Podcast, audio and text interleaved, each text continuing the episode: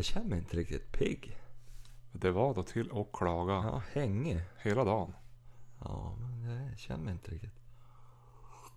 Men vi kör väl ändå. Ja, du får dricka lite vatten. Ja.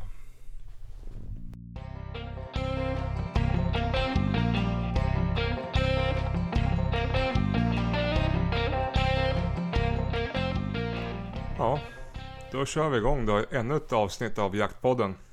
Jajamän. Förra veckan var vi lite trötta båda två. Ja, det var ju lite hängigt. Jag, fi- vi fick ju till och med lite kritik för att vi lät lite trött och läs. Ja, men... eh, Och nu går du runt och känner spak. Ja, lite sådär tjuvtjockt. Ja, det, det kan ju ha att göra med att du har inspelningsgrejerna på reservtoan. Ja, skulle kunna vara det möjligtvis. Men vi, nu ska vi inte måla fan på väggen. Det luktar gamtoa om mickskyddet. Tror jag inte. Ja, men du får se, se, till att höja energi nu för lyssnarnas skull. Absolut. Ja, men du, eh, veckan då som har varit. Det var ju, vi var ju jaga helgen båda två. Det var vi. Lördagen for du ut med Tagelito, Tage. Då var jag ut med min gamle trotjänare. Var det för att värma upp han inför uh, gubbveckan han ska på nu? Ja. Som han är på. Han har ju varit lite hängig så här i höst och jag har ju som varit lite orolig för han. Och oron vart ju inte mindre efter lördagen. Nej. Satt i över en timme och Tage var mer än lovligt nöjd att tillbringa tid med mig istället för att dra ut på sök. Mm. Och sen tänkte jag att nu är ju goda råd dyra så jag tänkte jag går en liten promenad Mm. och hoppas på det bästa. Och eh, det slutade med att det blev slag faktiskt. Mm. Och då var det som att den gamle Tage vaknade till liv och det tändes någonting i blicken på honom. Han jobbade jättebra på slag, tyvärr fick han inte upp. Mm. Men, men det var ändå hans favoritföre. Lite grann det här sura, lite halvregnigt i luften och Ja, det är väl det eller snö. ja, han, ja. Det låter som att han aldrig driver men, men han... Jo. Ja, nej men just på de där äh, dagarna då är han som vassast faktiskt. Mm. Jag var också ute i lördags. Eh, var ute och kollade fågel som vanligt. Såg faktiskt inte allt för mycket. Det regnade ju och duggade ju. Jag, jag gick ju på den där ripkullen igen. Ja, Men nu lät jag dem ju vara. ja, ja det tackar vi för. Eh, dels att de kom upp på för långt håll och dels att vi pratade om lite grann att vi inte skulle skjuta så mycket mer. Eller jag skulle inte skjuta så mycket mer. Det känns ju som spontant. Jag vet inte hur känsliga riporna är men.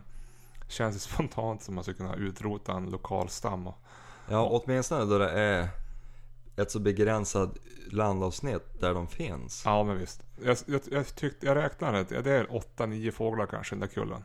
Ja, det Ja, men det är ju som kul att se dem. Då finns det ju garanterat en del till också. Ja det gör det ju säkert. Eh, Den här, när jag, sköt, jag sköt ju en ripa för några helger sedan. Då var det ju, den flög upp ensam. Den flög inte upp med den här kullen som jag har sett. Så det kan ju finnas någon ströfågel här och där. Det gör det ju säkert. Men eh, jag vet inte hur, hur väl de här tar sig. Bara för att det är 8-9 stycken. Men de lär ha varit där ett tag. Ja, ja de, kom, de finns ju inte. Det är ju inte sådär direkt någon långflygare. Nej, nej men de är ju som, de höll sig på exakt, nästan exakt samma ställe som sist. Så det var 100 meters skillnad ungefär vart de, vart de var någonstans. Så jag var ju som beredd på att de skulle komma men. Det gjorde de ju dock inte på söndagen när jag följde med och skulle kika. Nej, då var, då var de helt borta. Jag vet Ja. inte, men nu har jag ju stött dem två helger i rad.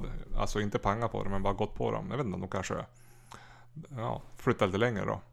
Ja, Det är ett stort område det där så att de kan ju vara vart som helst. Det finns ju mycket fina ställen för ja dem. naturligtvis. Men det är jäkligt kul i varje fall. Och vi har ju hittat ett landavsnitt som är... Ja, där vi inte har använt oss. Eller vi har inte jagat där förut så mycket. Nej, och nu när vi var ute i söndags då var det du och jag och Jenny. Då Ja. gick vi på fågel direkt. Ja, du var ju ändå missnöjd att det gick så... Att det var så pass lite fågel just. Men jag, jag måste säga att det var ju en högtidsstund. Ja. Jättetrevlig. Vi gick väl i fyra timmar ute på... Och så, och så eh, du och Jenny fick ändå hyfsat läge på en tjäder direkt från början. Ja, men det visar man ju sin hagelförmåga. Det var ju... Ja, Ja, alltså jag klarade inte ju- av det. Det vart sådär trångt. Jag, jag bommade nog ganska rejält. Mm, ja men det flög ju upp mellan och träd där. Det var ganska Ja. mycket ris. Men, Ja. Lite trigger happy i onödan kanske, men... mm, ja men det var kul att få se. Mycket. Men då hade och vi det också- var ju en fin tupp. Ja verkligen. Kanske inte en av de största man har sett, men det var ju en riktig tupp. Det var ju ja, men det var en bra matfågel. Ja. Ingen Ja. sån där som man måste koka i flera timmar. Men då hade vi också med oss Tage. Det var ju inte heller direkt sådär på alert. Nej, alltså det var ju lite... Jag och frugan pratade ju om det här, vad- vad ska vi ta oss till? Och vi kanske får inse att Tage ska bli pensionär. Mm.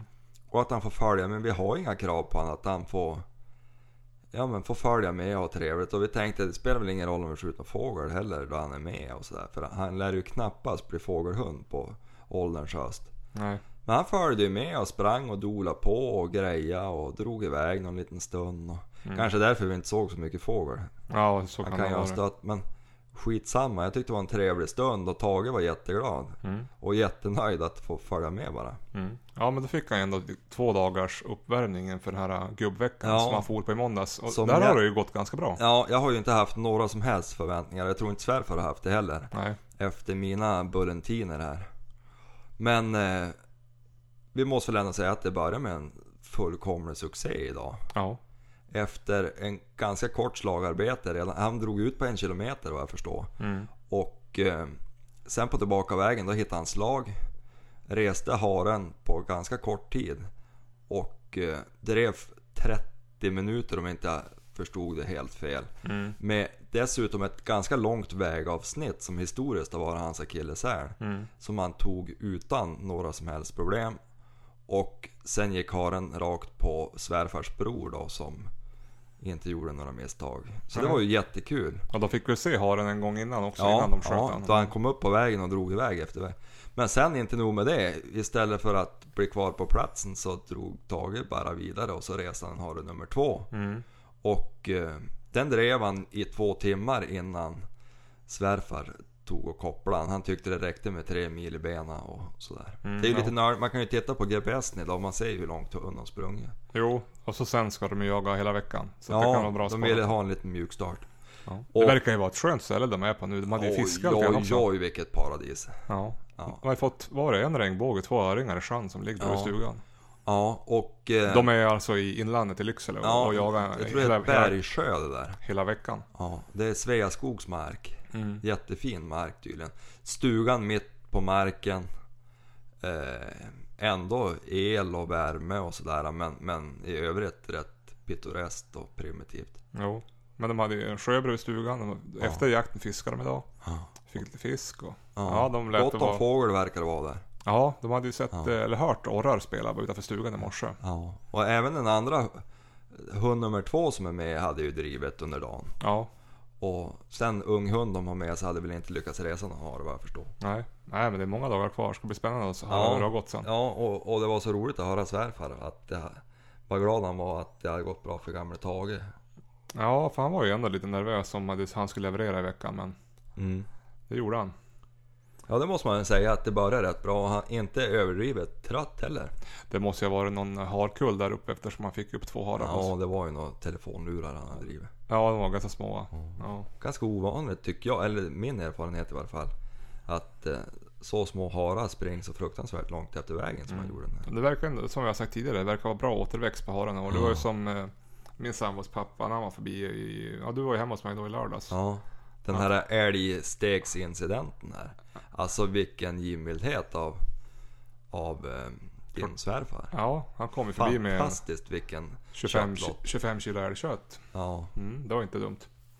Nej, men då berättade han att han har sett ganska mycket, alltså ny, ny vad ska man säga, unga harar Ja. nu på hösten till och med. Så att det är ju roligt. Ja. Får fara dit och jaga lite grann också. jo. Det är ju som sagt en trevlig plats att vara på. Mm.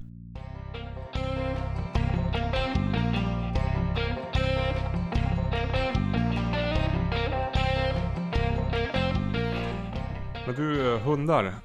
Du har ju haft mycket hundar. Ja, det har jag väl egentligen inte. Jag har inte ägt så många hundar sådär.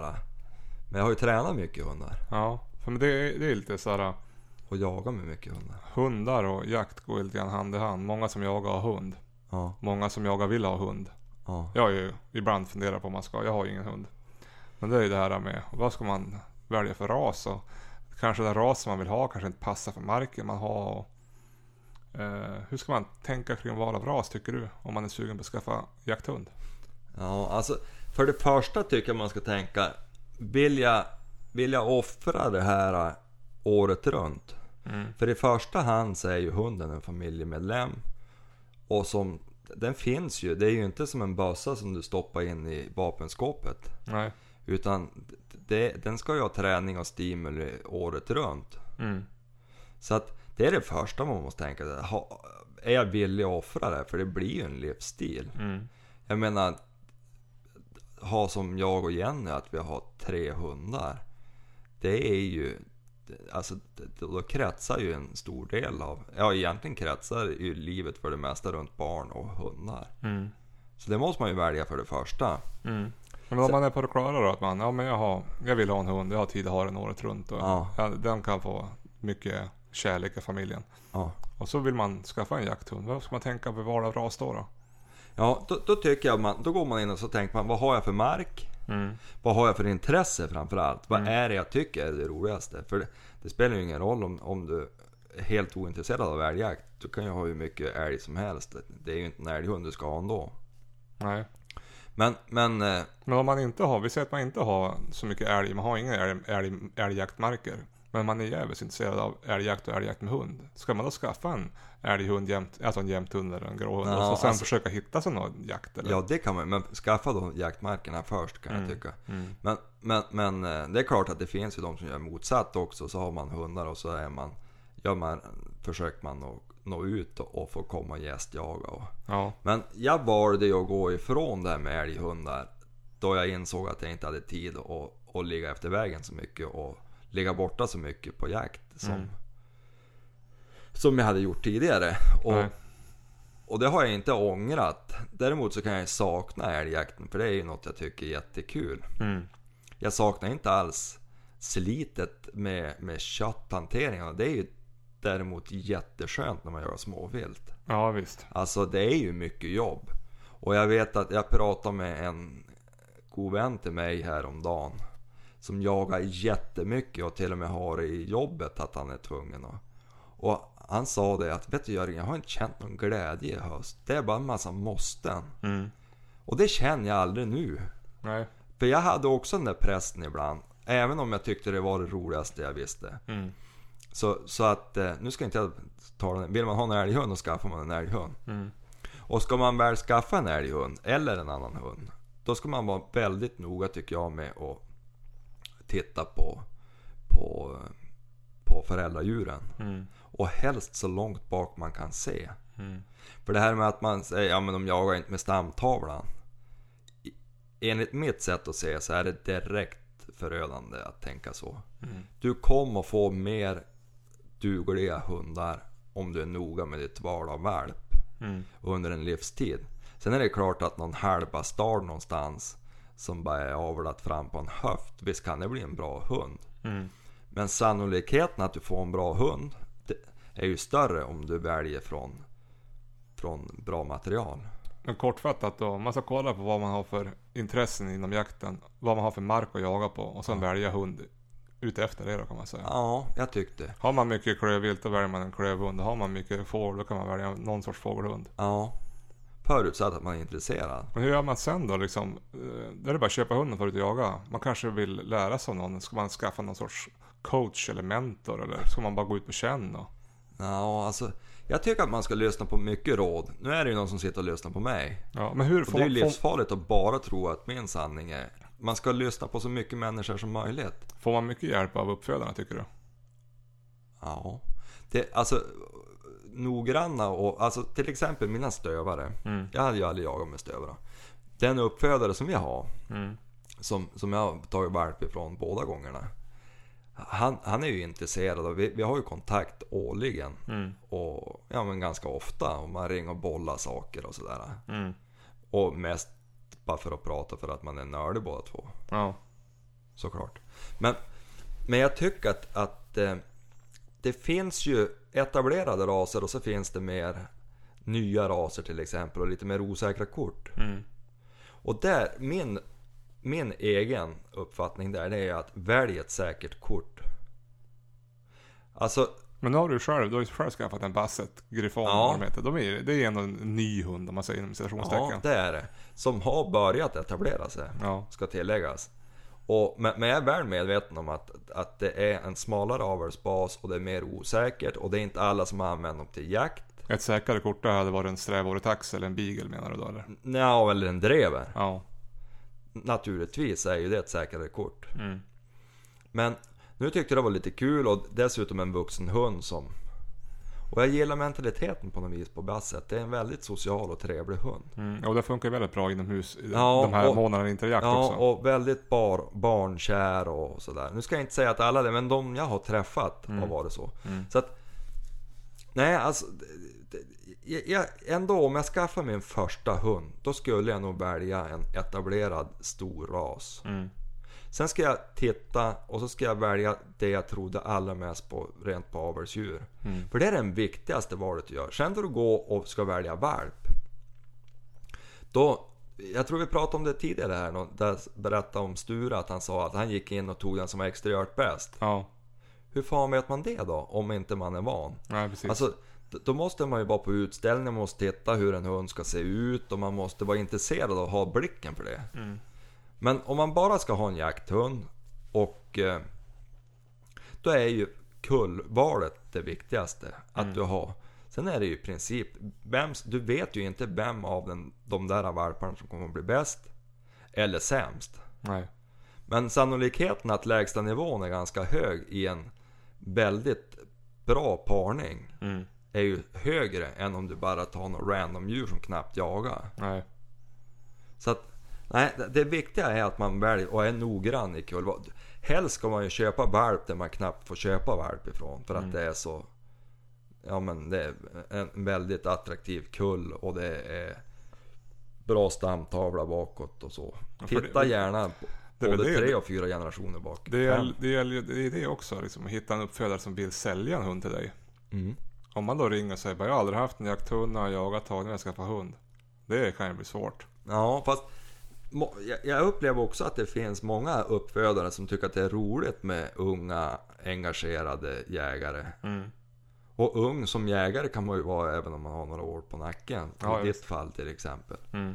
Alltså, det är ju, huvudsaken är att man har intresse och det lyser nog igenom ganska ofta tycker jag. Ja, visst. Men finns det någon hundras som är enklare att jaga in än andra? Finns det någon hundras som är svårare? Vilka, vilka, vilka är mest krävande av alla?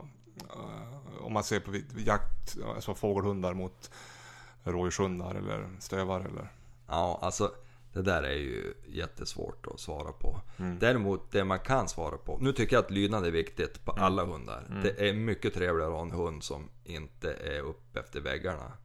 Men tar du en stående fågelhund. Mm. Då för att du ska ha en, en, eh, en, eh, en bra jakt så krävs det ju att hunden är lydig och att, att ni har ett bra samspel på så vis. Mm. En stövare, om du sitter och ger han lugnhet och trygghet i skogen och han bara söka ut och få tag då rear han ju ut allting själv. Mm. Men sen är det, då, då måste du få stövaren en rådjursren om du har mycket rådjur på marken. Ja, Medan skaffar du en drever, då, han, den får jaga allt. Och jagar ju allt. ja. Men likväl där är det, det vore det bara att gå ut och släppa hund, Mm. då skulle alla ha en bra hund. Mm. nästan.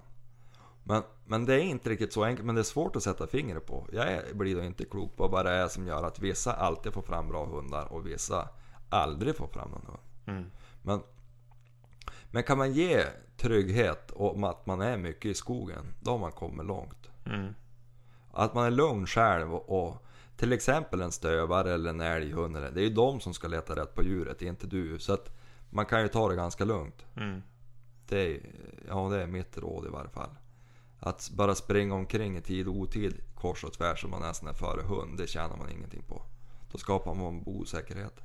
Finns det någon hundras som man absolut inte ska skaffa som första gångs hund när det gäller jakt? Eller är det bara ta det som passar? För ens- Ja, alltså jag tror, och vad du har inte... Däremot, men det tror jag knappast är ett problem när det kommer till jägarkåren. Då är man ju ute efter en hund man vill jaga med. Men ja.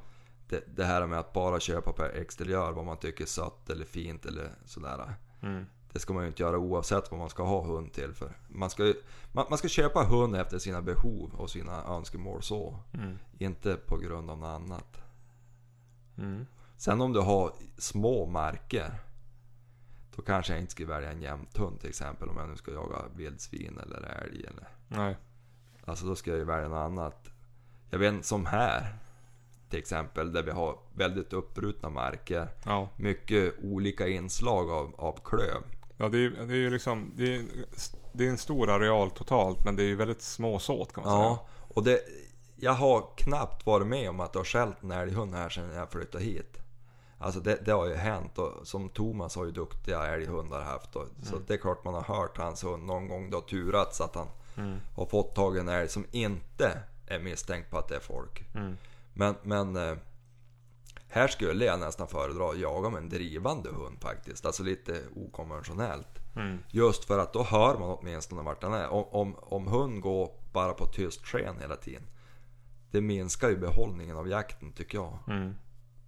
Om det nu blir så hela tiden då tycker jag det är bättre att ha en, Mm. en liten drivande hund. Som dessutom kan driva kronhjort också. Du får ju mer användning för den. Jag tänkte som i södra Sverige också, de har, så, de har ganska mycket vilt och mycket olika sorters klövvilt. Man har ju både till och med, man, vilt, man kan ha vildsvin, kronhjort, dovhjort, rådjur, älg på markerna. Och så kanske ganska ja, mindre arealer, då är det ju lurigt. Ja. Nu är vi ju inne på något som man inte har någon aning om Nej. eftersom man jagar här är ganska bortskämd. Jag Men, tänkte jagar du Norrbotten, det i stort sett bara finns älg. ja. Vi har ju lite där att, vi har ju gått från, vad kan man säga, 25 år sedan fanns det ju i stort sett bara älg, lite lite rådjur, till att ha en jättestor kronhjortsstam, mycket rådjur, lite älg. ja, det är klart att jakten har förändrats. Ja, och då hundarna också med det. Ja. Men jag kan tänka mig, alltså, nu om man är inne på en svår hund och så. Det jag har hört av, av människor jag känner och sådär. Just som vaktelhundar och sådana. Ställer ju jättestor krav på, på föraren och så. Och att man jobbar mycket med dem för att de ska bli bra. Ja, just det. Och så. Det är, en, så att, det är en stötande hund kan man säga. ja, eller kortdrivare eller vad det kallas för. ja just det. Så att, eh, och de funkar säkert jättebra där det är små marker och där det är viltrikt. Och det, det kan jag mycket väl tänka mig. Men jag vet inte om här uppe om, om, om det skulle vara mitt förstahandsval. Mm. Du pratade i förra avsnittet att eh, du, du ville ha en fågelhund redan när du var i 18-19 års ålder. Ja. Varför blev det aldrig en fågelhund då? då? Ja men det var så här att jag, jag var ju intresserad av, av ja, men jag berättade det att jag var intresserad av djur och natur under hela min uppväxt Ja. och barndom och så. Och hundar och, och sådär. Och, och sen då när jag, ja, men när jag kom in på det här med älgjakt och så. Då, då, då tog jag steget och köpte min första hund. Mm. Det blev ju inte ens en jakthund då. Utan det var, jag hade ju inte bara jagat något, utan det blev en husky. Ja. Som dessutom visade sig vara en, en eh, varghybrid. Och det var ju en tragisk men ganska nyttig lärdom jag gjorde där. Alltså det var ju inte lätt att handskas med den där pjäsen. Så att han blev inte gammal heller. Jag, jag tog steget och tog bort han som 18 månader gammal. Men det var ju inte kul. Mm. Men alltså han blev för farlig att ha i civilisationen. Han, han höll på att ta ett barn och det var inte för att han var arg på ungen utan det var för att han, jaktinstinkten väcktes och han, Mhm. han klippte och jag hade, tack och lov så hann jag dra igen hund. Ja, jävlar. Så jävla small bak i nacken på, på ungen. Ja, va. Men eh, ingen fågelhund då? Du hade en varghybrid Nej men och då, då kom jag ju in på det här med Sture då. Ja, just det. Och vi, jag fick hjälp av han och, och det är ganska svårt att bryta, alltså när man kom in på det här med älgjakten var ju fantastiskt kul och, och jag hade tillgång hela tiden till hyfsade hundar och, Mm. och sådär. Så man, man, man hamnar ju i det där. Mm. Vad var det han brukade säga hur älghundarna ska se ut? Jämthundarna, så de ska vara bra. Ja, nej det var inte han utan det är någon sån här i folkmun. Man frågar, ja men hur, hur ska du välja för att... Eller hur ska en älghund vara för att han ska bli bra? Ja, tippen till vänster och stort rövhål. Det ska man gå på då man väljer valp. Jag vet inte om det är speciellt produktivt men min gamla krut till exempel han, han hade jävligt stort rövhål och tippen till vänster. Så kanske, han var kanske inte världens bästa hund men han var effektiv. No, lever han fortfarande, Krut? Ja, jag tror att han lever. Ja. Han är 14 år. ja. Den andra hunden då, Dag, han är kvar och jagar. Ja, han är... Nu är vi ju inne på, kanske kan jag även förklara som att jag har en massa hundar överallt som jag har gett bort. Men Dag var ju aldrig min hund. Nej, det var väl Sture. Så när han Ja. gick bort då tog han över av någon annan då. Ja, det var, jag hade förhoppningar på att jag skulle kunna ta en själv. Mm. Men, men av olika anledningar med, med uppfödare och sådär, alltså då... De krävde att få köpa tillbaka och priset vart så högt så jag kunde som student inte vara med. Ja, just det. Annars var det en jävligt trevlig hund faktiskt. Mm. Men han är nere i Sundsvallstrakten och jagar va? Ja, om han lever. Jag vet inte, han är ju ganska gammal i så fall. Ja. Men det var, det var också en sån där, det kan man se på, det här med att ha en jaktidiot och så, vi, vi pratar om hundar. Mm. Han var verkligen en jaktidiot, men en klok jaktidiot. Han gick och visslade igen på, på ganska dryga håll redan när han var rätt ung. Ja, ja. Och jag vet en gång visslade igenom på 600 meter. I älgarbete, alltså han hade kontroll på älgarna. Mhm. Men om jag inte gjorde det, då kunde han hålla på precis hur länge som helst. Han hade ett förföljande som var alldeles för långt till exempel. Mm. Jag tycker han var lite för sådär tjasig och for i spåren. Sånt där då, är det bara liksom ren instinkt i hunden eller är det någonting som man som husse och matte påverkar när man, när man är ute och jagar med valpen? Nå, alltså de har ju medfött. Mm. Jag tror att mycket är medfött. Mm. Sen kan det ju påverka sånt där naturligtvis. Kan det påverkas med hur bra jakterna går, hur mycket man skjuter då? Nå, äh, alltså ha, har du...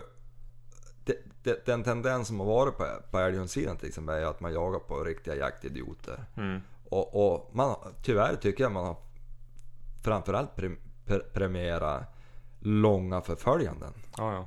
Totalt onödigt enligt mitt sätt att se. För att ha, har han förföljt en timme, Mm. då är det ju hyfsat sällan det är inne på marken. Nej, visst. Och, och så. Utan de effektivaste hundarna jag jagat med, de har haft, de har varit ståndfast. De har skällt hela dagar och de har jobbat med älgarna så länge som det har gått så. Mm. Men har det blivit dyngsken, då har de haft vett att bryta åtminstone någon gång. Nu tenderar de ju att bli tjurigare och tjurigare ju mer man skjuter för dem. Mm. Men, men, men de allra bästa älghundarna jag jagar med, de, de har släppt inom någorlunda rimlig tid. För då, då, då, då, då får man ju chans att jaga igen. De här som håller på hela dagen. Vad har jag för nytta av att han kanske kommer in på marken i kvällningen, älgen igen? Nej, tråkigt att sitta i passkedjan flera också. mil. Mm. Alltså, det är inte det jag tycker är kul. Nej, jag tror inte passarna tyckte heller. Nej, eller en harhund som du släpper på morgonen och så får du igen en dagen efter. Har han hållit på med stack, samma harstackare hela dagen. Ja, visst. Men där kommer ju lydnaden in också naturligtvis. Kan du då vissla igen dem så, så då gör det ju mindre. Men, men å andra sidan så vill man inte ha för lite jaktlust. Alltså det värsta jag kan tänka mig det är att ha en hund som inte vill jaga tillräckligt. Mm. Så att, men det, det är en svår balansgång det där. Mm. Och avel är inte lätt. För att ska du vara säker på att få jakthundar i nästa generation, ja då kanske du ska avla på jaktidioter. Men det är inte de som är trevligast att jaga med. Tycker jag.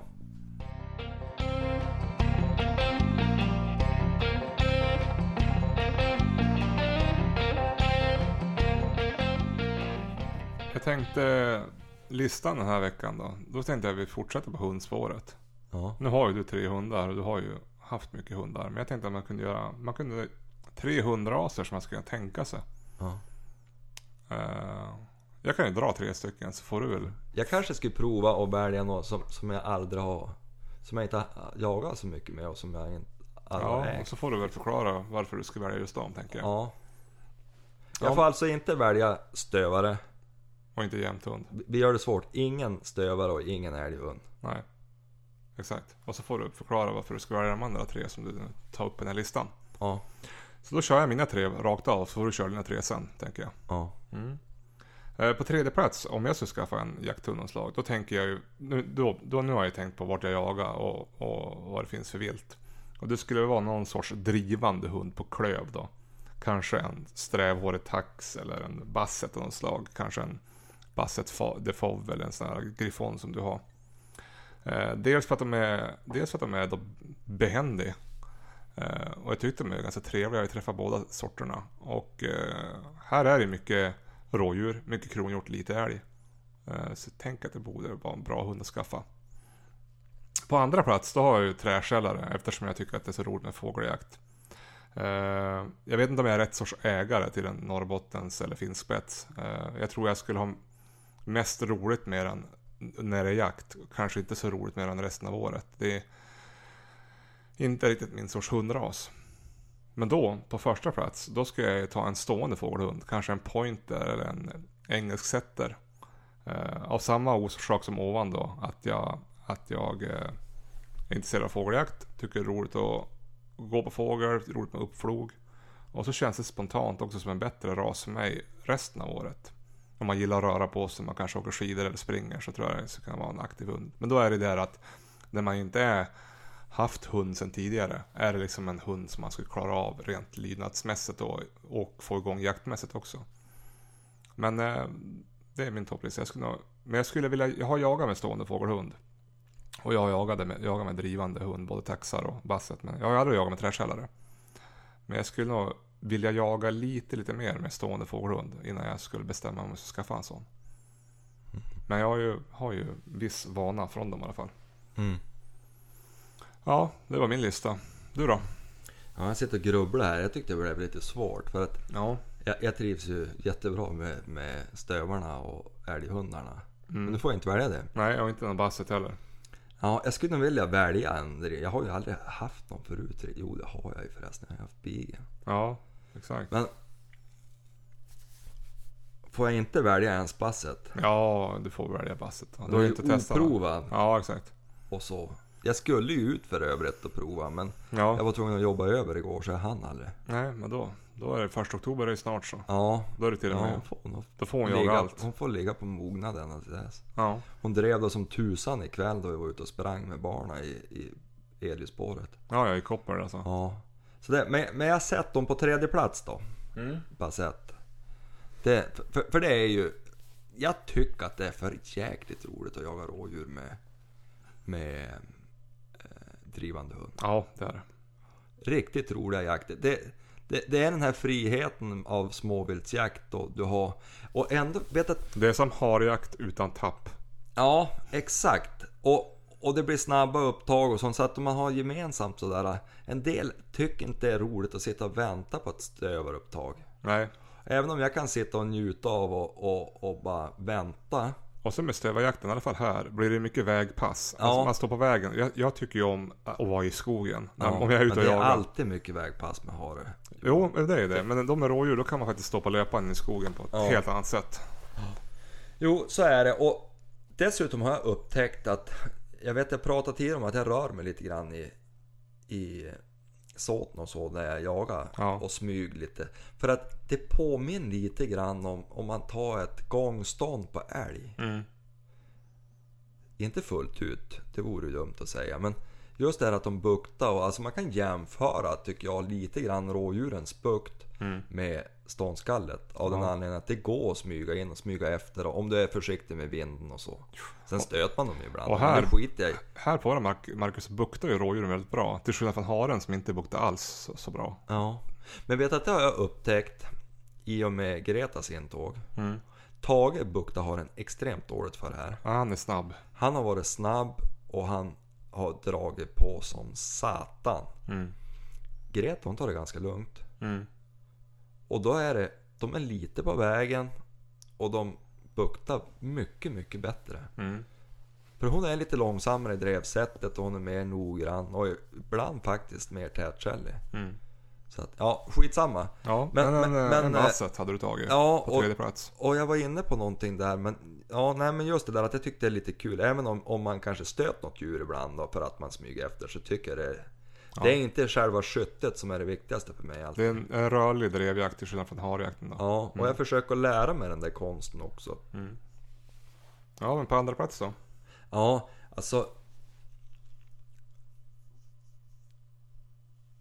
Det, det här är lite grann, alltså det är någonting som intresserar mig med tysk jaktterrier. Mhm. Jag vet inte vad. Nej, du Och det blir snarlika behov för bassetten och alltså, Mm. skulle jag, men då skulle man kunna använda den också i gryt. Mm.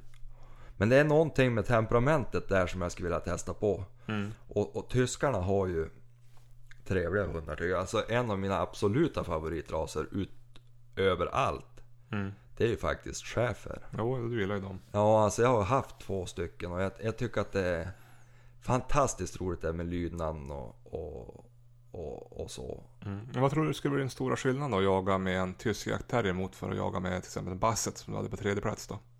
Ja, de- den är nog snäppet mångsidigare. Mm. Och, och sådär. Och den, jag vet att många individer som skäl ståndskall alldeles utan förträffligt och så. Jag tror att den, till kronhjortsjakten tror jag den skulle funka nog så bra. Ja, jag tror, för att han är mer stötande eller? Ja. Spränger, spränger mer eller? Ja. Ja, jag går lite kortare kanske. Mm. Men det gör basset är ju inte heller långdrivande så. Men, Nej. ja, nej men bara för att jag skulle vilja prova på. Mm. Ja, de är fina. Ja, alltså jag, jag tycker att det skulle vara spännande. Mm. Och så gillar jag lite de här som inte är så jävla lätt att tas med alltid. Som är lite bångstyriga och lite... Mm. Första plats då? Ja, alltså då blir det fågelhund, en pointer. Ja. Fråga mig egentligen inte varför, men jag tycker att de är så fruktansvärt vackra när de springer. Mm. Alltså för mig är det nästan snudd på fulländning med ett, en, en, jag vet, en, en hund som jag bara har sett på bild. Jag vet att han används som täckhund. Jag tror han heter Fugelides Oden. Mm. Och den där finns, det finns en bild på internet. Det här är ju jävligt nördigt. Ja. Men det finns en bild på internet som jag har sett. Han är svart den där pointern. Mm. Och han står i ett ganska stramt stånd sådär. Jag tycker han är så jävla vacker hund och man ser hur musklerna spelar och... Man brukar snacka om att folk Hemnet-knarkar och går in och kollar på hus och du sitter och kollar på hundar. Ja, lite. Men, men alltså just fågel... Alltså jakt över stående fågelhund för mig, det låter... Jag är inte jätteinsatt. Nej. Jag har jagat en del och så, och, och så. Men för mig så är det nästan en konstform. Jo, det är fint. För att där har du mycket mer det här samspelet. Mm. Då kanske jag tar emot mig själv. Jag håller på med älghundar och stövare i, i, större delen av min, min, min, min, min hundbana. Så. Mm. Men, men för mig så är det samspelet mellan hund och människa som är det intressanta. Mm. Jag tyckte, jag läste nu, nu avbryter jag det, men jag läste i nyaste jaktmärket Fiskevatten, jag vet inte om du läste det om fasanjakten där? Ja, När de jagar med, vad är det, cocker ja. spaniel? Sånt skulle jag också tycka var intressant. Men här uppe Nej, det tyvärr går så inte. finns det inte. Men vad roligt det verkar med fasanjakt. Ja, Det verkar spännande. De, pe- de pekar hundarna och de far och flyger. ja. Och det är just det där samspelet som jag är intresserad av. Mm. Min, fars, min farsa har ju varit på fasanjakt. Ja, Han gick ju mycket längre fram än vad de andra gjorde. Och det förstod han ju sen varför de gick längre bak, för de flyger rakt upp. ja. Så han hann ju som aldrig var med. Nej. Men, men, men nej, men alltså där skulle jag ju kunna nörda in med men, men då kom jag in på, jag tänkte på det vi pratade om tidigare där med hund då. Mm. Alltså, man ska även tänka lite grann på vart man är i livet. Om inte man vill göra det svårt för sig. Nej. För nu har jag två hundar haft som har varit jävligt hopplös. Mm. Då det kom till inkallning och lydnad och det här. Och enda anledningen till det egentligen, det är ju att Husse och Matte har haft för lite tid. Mm. Och att man har haft små barn i besvärlig ålder precis då. Mm. Som, som inte gör det lättare när man öppnar dörrar och får... Alltså det här med att lära in rätt vanor från början på en valp. Man tjänar så fruktansvärt mycket på det. Du ser på Tage då, äldsta hunden. Han hade ju innan barn. Ja. Och han, han går ju att kalla in väldigt bra. Ja, ja. Och, och, och alltså han går ju att ha lös på gården. Och tänk dig vilket liv han har. Mm. Mot för en hund som är tvungen att vara i koppel eller i hundgård Mm. under dagarna. Mm.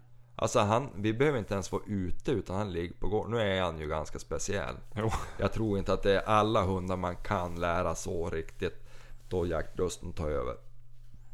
Mm. Men, men, men just det där att man ska fundera på, har jag möjlighet att ge valpen en bra start? Ja, och som om vi tänkte på en stående fågelhund, hund som vi bor också. Visst man, man kan jaga mycket på den här marken men det krävs kanske att man drar någon vecka till fjällen också och jagar lite ripa. Ja, Och det vill man ju. ja jag vet, herregud. Då gäller det att ha tid för det. Ja, men även här alltså, just det här dagliga. Mm. Att kunna gå ut på en timme. Ja visst. Fan släppte stövaren, det är ju flera timmar. Något- Direkt, bara sådär. Men något jag lockas av fågelhundar, både när det kom till den, de stående och träskällan, det är det här att du kan ju faktiskt gå ut efter jobbet. En timma, en och en halv. Ja. Och så eh, den, när du går hem, då följer den med. Ja, du får mer jakttillfällen. Jo, för att om du släpper en stövare, du kan inte släppa den klockan halv, fem, halv sex på kvällen i augusti. Eller ja, det får du inte, men i september. det. Men, men eh, Det det, kan ju bli långa nätter och så. Men då är det ju återigen en lydig hund. Ja, visst. Törs du släppa mer?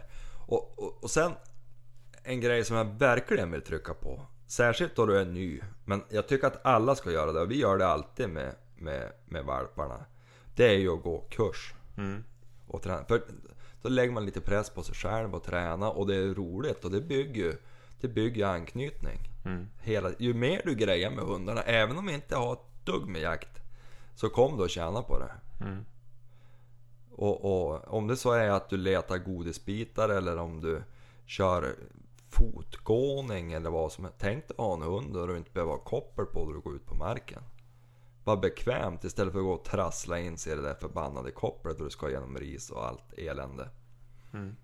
Jag vet, jag såg nu ett inlägg av Anders Landin som är en otroligt duktig hundman som jag verkligen respekterar och, och följer så noggrant jag kan. Sådär. Mm. Han, han hade lagt upp så här en bild hur han tränar för att slippa ha han, han går med alla sina stående fågelhundar på jakt. Jag tror det är ja, men, mellan tre och fem kanske. Mm. Och de är lös allihop. Men det är ju bara en som jagar åt gången. Mm. Och då var det någon som skrev, men varför ska man inte ha koppel på dem? Och då, jag tror han svarade ungefär så. Ja men varför ska man ha det om inte man behöver? Mm. Alltså om du har ett mentalt koppel till din hund och han följer med. Varför ska du gå och trassla med ett koppel? Mm. Ja, speciellt på fjället. Ja, och allt det här pratet om att man ska förstöra jaktlust på genom att träna lydnad. Det tycker jag är det största skitsnacket som finns och ytterst omodernt. Alltså en lydig hund blir inte mindre sugen på att jaga. Men han kanske kan få mer jakttillfällen. Ja. Hitta, vi hittar triggerpunkter för det Jörgen. Det Ja, känner ganska att jag gick igång lite. Ja, jag tyckte det. Alltså det här är någonting jag verkligen skulle kunna nörda in. den, här, men- den här spakheten som bortblåst. Ja, men jag vill att... Något som jag vill påpeka också det är att nu om det nu mot förmodan är någon som sitter, ja men den här killen verkar ju ganska vettig. Den kan man ju lyssna på. Gör inte bara det. Utan prata med så många som möjligt som man har förtroende för och som man... Om man nu vill bygga upp sin kunskapsbank. För att man lär sig något nytt av alla Mm. Som man träffar på. Om inte annat så lär man sig hur man absolut inte vill handskas med en hund. Precis. Som i riktiga livet. Många källor till information. Ja, alltså ju fler källor du har desto mer samlad bild kan du... Kan man ju för övrigt tänka på när man sitter på Facebook eller någonting och följer saker. Va? Är det så? Man ska alltid vara källkritisk. Exakt. Fruktansvärt. Idag är det viktigare än någonsin. Du, i helgen då blir det inte så mycket jakt. Som, Jo. Men vi ska ju till Stockholm idag. Alltså fredag när det här avsnittet kom ut. Ja, fredag kväll. Mm. Ja. Om du är frisk. Ja. Ja, annars får jag väl ligga hemma då. Ja.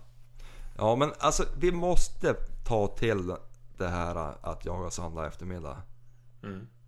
Vi- Vi måste komma hem. Mm. För då är det faktiskt första oktober. Det är det. Och då ska vi skjuta ett rådjur. Ja, vi får hoppas på det. Vi får göra vårt bästa. Ja. Vad pratar vi annars om nästa vecka om det inte blir något sånt? Om det blir det, då pratar vi om det. Åk lite till. Annars ja. då? Jag tycker vi pratar rådjursjakt ändå. Ja. Alltså just det här med... Och, ja, innan nästa avsnitt spelas in ska i vart fall ha hunnit vara ut. Ja. Oavsett om det blir helgen eller om det blir på eftermiddagarna. Mm. Jag har till och med lite komptid nu jag kanske skulle kunna ta ut. Ja, så där. Ja, jag har ju varit duktig på att jobba över på slutet. Ja, du har ju det. Massa resor och grejer. Ja. Men eh, vill man nå oss då kan man ju mejla oss på jaktpodden.gmail.com Och Ja. vill man se vad vi gör när vi inte gör det här då kan man följa oss på Instagram på jaktpodden. Ja. Och tycker man att jag svamlar alldeles åt helvete för mycket då, då kan man ju skriva en rad och säga det att fan vad du svamlar, du får skärpa till. Ja, ja all, alla mejl mottages. Även de som är kritiska mot Jörgen. Eller helst de. Ja. Men du, då säger vi så och så hörs vi nästa vecka. Du, det gör vi. På återseende. Yes, hej. Återhörande.